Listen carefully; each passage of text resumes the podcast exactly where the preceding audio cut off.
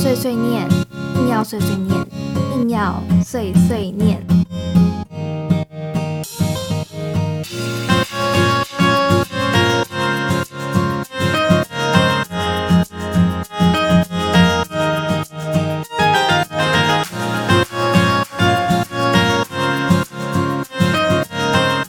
大家晚安，欢迎来到硬要碎碎念，我是主持人艾比。这个节目是在每个星期五的晚上七点，于 FM 八八点一中正之声这个频道播出。如果你喜爱印度文化，或是对印度有所好奇，都欢迎你收听节目，一起来认识印度的大小事。讲到印度，大家第一个会联想到的是什么呢？是有名的宝莱坞还是风行全球的咖喱呢？在今天第一集的节目呢，我们来谈谈大家对于印度的十大刻板印象。我找出了十个大家可能会对印度有的想象或是迷思，然后要和大家一起来看看，是不是真的是这样，还是其实可能其中有些误会。那容我先把这十大刻板印象念一次。你可以看看有哪些是在你的认知里，嗯，认同。那有哪些是，嗯，我没有这样以为耶。好，刻板印象一：印度人每天吃咖喱。刻板印象二：印度人都很会跳舞。刻板印象三：印度印度是强奸大国。刻板印象四：印度人的数学很好。刻板印象五：印度人用左手擦屁股，右手吃饭。刻板印象六：印度人说印度语。刻板印象七：印度很热。刻板印象八：印度人都会做瑜伽。刻板印象九：印度是个实行种姓制度的国家。刻板印象十。印度的影视产业就是宝莱坞。好，听完这十个刻板印象，有哪些是符合你的认知？诶，对，就是这样。那有哪些是，嗯，我觉得好像不是这样呢？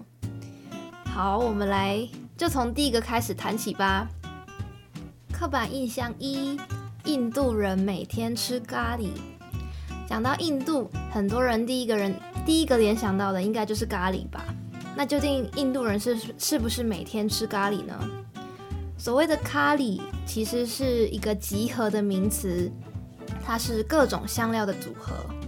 在印度啊，香料有百百种，那印度人把香料的集合称之为玛莎拉。当年大航海时代，英国人来到印度，吃了香料做的料理之后，惊为天人，真是太好吃了。他们为了要做香料的生意。于是就在众多香料中选了一种最常见的，然后用当地的语言“咖喱”来命名，于是就有了我们今天“咖喱”这个名称。不过我们现在讲玛莎拉跟 curry 其实还是有点差别的。呃，玛莎拉通常我们会指用来煮料理的那种香料粉组合，就是粉，它是粉。但是 curry 呢，则是香料粉加入了水。或是油所煮出来的酱汁。那印度料理包含了炖煮啊、火炒啊等等各式各样的种类，但是因为呃基本上都会加所谓的玛莎拉，然后也就也就是会有咖喱的味道，所以才会让人家觉得说哦，印度料理全部都是咖喱。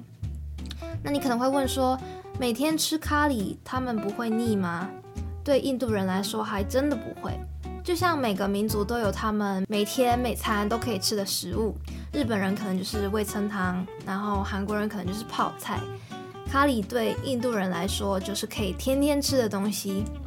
除此之外啊，印度咖喱其实它有千变万化的组合，不只是上百种的香料搭配，他们还会加入各式各样的豆子，比如说鹰嘴豆，然后呃不同的肉类，鸡肉啊、羊肉等等。如此风味多变，也是印度人餐餐都可以吃咖喱的原因。好，紧接着我们来看一下刻板印象二：印度人都很会跳舞。常常我们可以在宝莱坞电影里看到许多跳舞的场景，啊、有可能剧情进行到一半，然后两个角色一言不合，或是男女主角要开始谈一场浪漫的恋爱，他们就会时间暂停，开始跳舞，然后有时候是全部整个电影场景里面全部的人，包含路人都开始跳。那这么多的跳舞场景，是不是表示印度人都很会跳舞呢？嗯，我觉得舞蹈在这里，舞蹈应该要分成两种，像电影里面那种已经 say 好，就是大家都练过的那种一首一首用来表演的舞，或者是啊、有一些传统的节庆上人们会跳的舞，还有一种就是啊、呃、大家开心的，就是随着音乐自由舞动的那种舞。那你说印度人都很会跳舞吗？答案是否定的。如果你说的是呃大家表演用的那种，有些人就是非常非常擅长，就是他会他本身很会跳舞，然后他也会认真的练习，所以他会呈现出一个很流畅的舞蹈。那如果是在聚会上的话，呃，其实不是每个人都会去跳舞，因为有些人可能他其实有些印度人其实不喜欢跳舞，然后可能你也觉得自己不擅长跳舞。所以，并不是每个印度人都很会跳舞。不过，我觉得总体来说，呃，印度人是很喜欢跳舞的，就是跳舞是他们文化里面很重要的一部分。可能节庆或是婚礼上，大家都会以跳舞来作为一种联络感情、一种庆祝的方式。好的，紧接着我们来看刻板印象三。这个呢是比较严肃的一个，印度是强奸大国。那我们常常可以在国际新闻上看到有许多关于印度的报道，都是哪里又发生了性侵事件。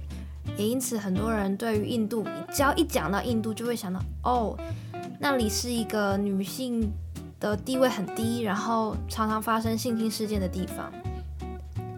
这个问题其实牵涉到很多的层面。根据印度国家犯罪记录局的数据，呃，在二零一九年，总共有三万两千零三十三起的性侵事件发生，也就是平均每天会有八十八件的性侵事件发生。那这是官方提供的数据，可能还有一些是没有被报报案的案件。那究竟为什么会发生这些性侵事件呢？其实它背后牵涉到了很多复杂的因素，很多的性侵案件其实是发生在呃印度的乡下的的地方。那印度是一个城乡差距很大的地方，乡村的人民他们的受教育程度也不高，无法辨认什么是对，什么是错。再加上性是他们一个很便宜的娱乐，也因此可能导致了许多呃。难过的性侵事件发生。除此之外，我们还要看的是，印度是一个人口数庞大的国家。那除了案件的数量，我们也要把可能人口考虑进去。这么大的人口，那对比其他国家，是不是性侵案件的比率真的很高呢？还是因为它的数量很多，所以只要一发生，大家就会用放大镜来检视它？那我们不应该只要一想到印度就把一个强奸大国的道帽的帽子扣在他们身上，而是应该去想说，是不是被主流媒体的报道所影响了？然后这些报道是不是他有去追踪后续事件案件调查的情况？然后我们不应该以偏概全的把什么就是这样，什么就是那样，就是。而是以应该以更中立的角度去看每一件事情，对，它发生了，那它发生的原因是什么？那是不是全部的人都是这样？我们应该用更客观的角度去看呃这些事件，而不是把这个刻板印象死死的将印度连接在一起。好的，讲完了第三个刻板印象，我们来看第四个，印度人的数学很好。我们知道，所谓的阿拉伯数字系统其实是起源于九世纪的印度，不过因为是阿由阿拉伯人传播四方，才被称为阿拉伯数字。那印度也出了一个传奇数学家拉马努金。我们小时候要背小九九乘法表，但是印度的小孩要背到十九乘十九，很惊讶吧？那这是不是表示印度人的数学很好呢？其实印度跟其他的国家一样，有数学很好的人，也有数学不好的人，只是呢，因为数学是一个相当受到重视的学科，许多父母希望自己的小孩可以当工程师啊、当医生啊，或是科学家，所以数理方面的学科受到非常大的重视。那有很多人，印度人的数学很好，可是他们只是印度人口的一小部分。所以如果你遇到一个印度人，然后你问他说：“诶，你数学很好吗？”然后他的答案是，嗯，没有，我的数学不好。这时候你也不用感到太惊讶，就是不是每个印度人的数学都很好。好，再来是第五个刻板印象：印度人用左手擦屁股，右手擦，右手吃饭。好，讲到这个，应该很多人都点头吧。像很多人讲，呃，讲到印度人吃饭，大家很多人的第一印象就是他们用手吃饭。然后我记得以前地理课也老师也有教过我们，就是也有提到这一点，就是哦、呃，印度人用左手擦屁股，然后左手是不不干净的，右手是干净的，所以用右手来吃饭。嗯，真的是这样子吗？那现在的印度人还是这这样子遵守哦，左手擦屁股，右手吃饭吗？其实。左手脏，右手干净，是一个印度一个传统的观念。过去在卫生不好的年代，水源取得不易，所以这样的说法有其存在的原因，就是哦，那我们就固定一只手吃饭，固定一只手擦屁股，就是分开来。但是随着时代的进步，基础设施改善，现在印度人其实已经不会在在乎说哦，左手脏还是右手干净这样的观固定的概念。印度人确实会用手吃饭，但也不是所有的食物都用手抓。他们觉得食物搭配着手的温度吃起来会比较香，比较贴近自然，但是也无关乎左右手。通常南印度人吃米饭的时候也是会用手吃，那北印度人只有在吃抓饼类的食物，比如说 naan、chapati 时才会用手。那如果是吃饭的话，他们还是会用汤匙。那在台湾，在台湾看到的印度人啊，除非是他们自己在家里吃饭，自己煮，不然通常他们在外面吃饭的话，也是用一般的汤匙啊、叉子，甚至在台湾也会用筷子。所以印度人用左手擦屁股，右手吃饭，这是一个嗯不太正确的刻板印象。好。讲到我们讲完了五个刻板印象，来休息一下，听一首歌，我们再来揭晓后面五个刻板印象。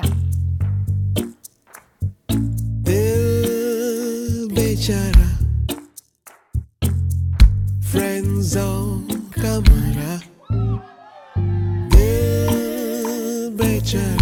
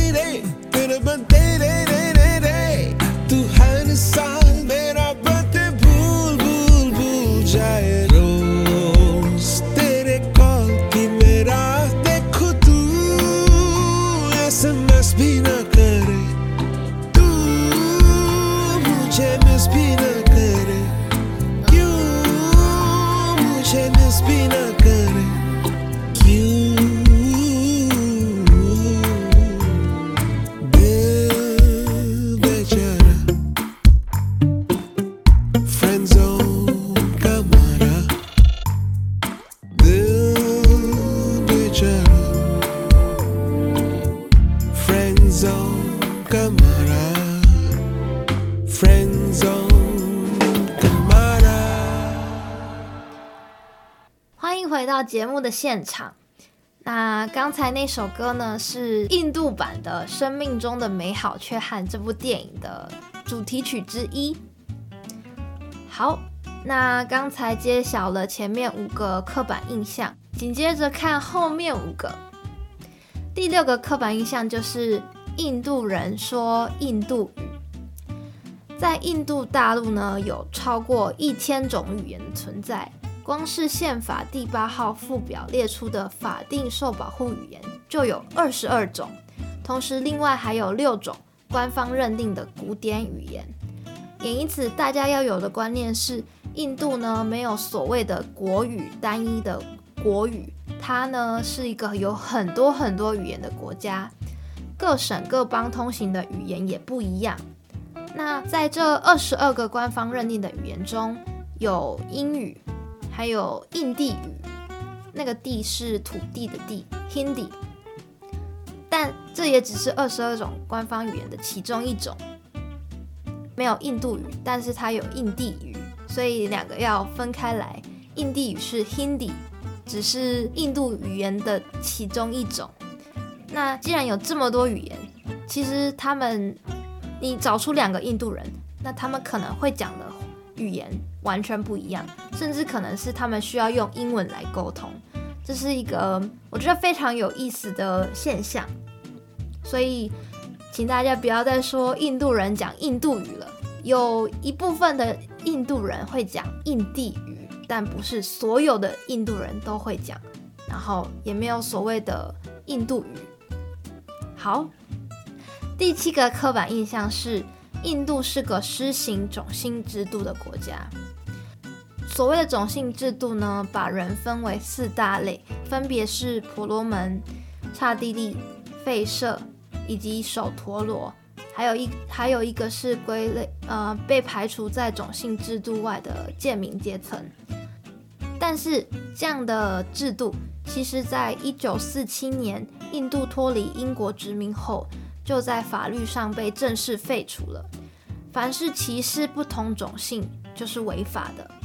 可是呢，我们实际上在生活中还是可以常常看到种姓制度的影响。比如说，呃，低阶的种姓，他们要翻身不是不可能，但是因为他们从小出生的环境，还有资源分配的关系。他们不知道要怎么去争取自己的权利，因此可能他们的父母辈是低阶的种姓，然后会一直的阶级复制，没有办法翻身。法律来法律上来说呢，不同种姓的人可以在同一间学校上课，但是印度新闻中有提到，在北印的一些乡下，你会发现不同的人他们的种姓还是分得很清楚。绝对不可能让种低种姓的学生跟高种姓的人坐在一起。那除此之外，其实，呃，印度人他们很多人是用包办婚姻。那所谓的包办婚姻呢，其实他们会根据双方的家世或是背景、教育程度等等，然后去找出匹配的人。那你会发现，他们找的人其实他们还是会去看那个种姓，他们会找。跟自己的家族的姓氏，甚至跟找跟自己家族姓氏一样的人通婚，你可以看到，其实即使到了今天，种姓制度还是深深的深植在印度人的生活当中。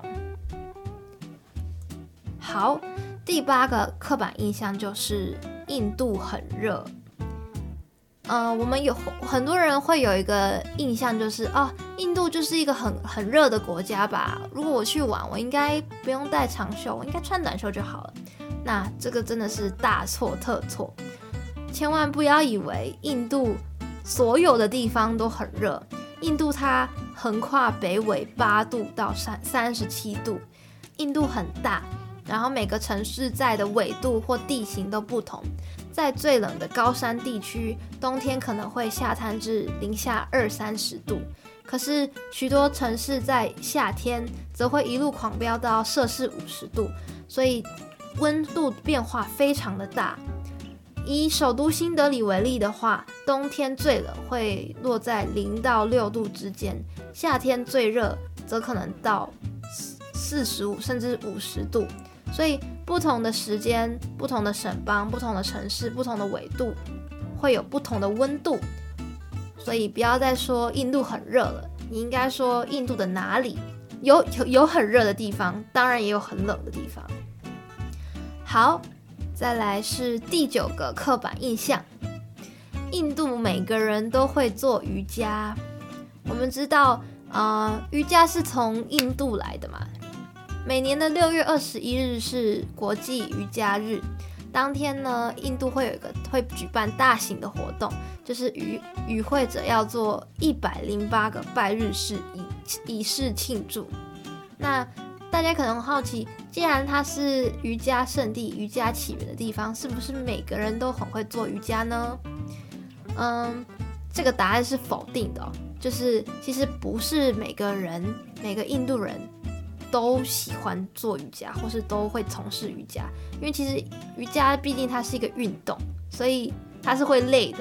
那不是每个人都会有时间或是喜欢做瑜伽。但是瑜伽呢，在印度还是有一定的影响力。像，呃，有一现今呢，当当代呢，有一个新一代的瑜伽宗师，他叫 Swami Ramdev，他呢是呼吸瑜伽治疗法的创始人，有三千万的印度人会看他主持的电视节目，他自己的 YouTube 频道也有七百万人订阅。那所以他就是他的他的工作就是带领许多人做印做瑜伽，然后拍影片。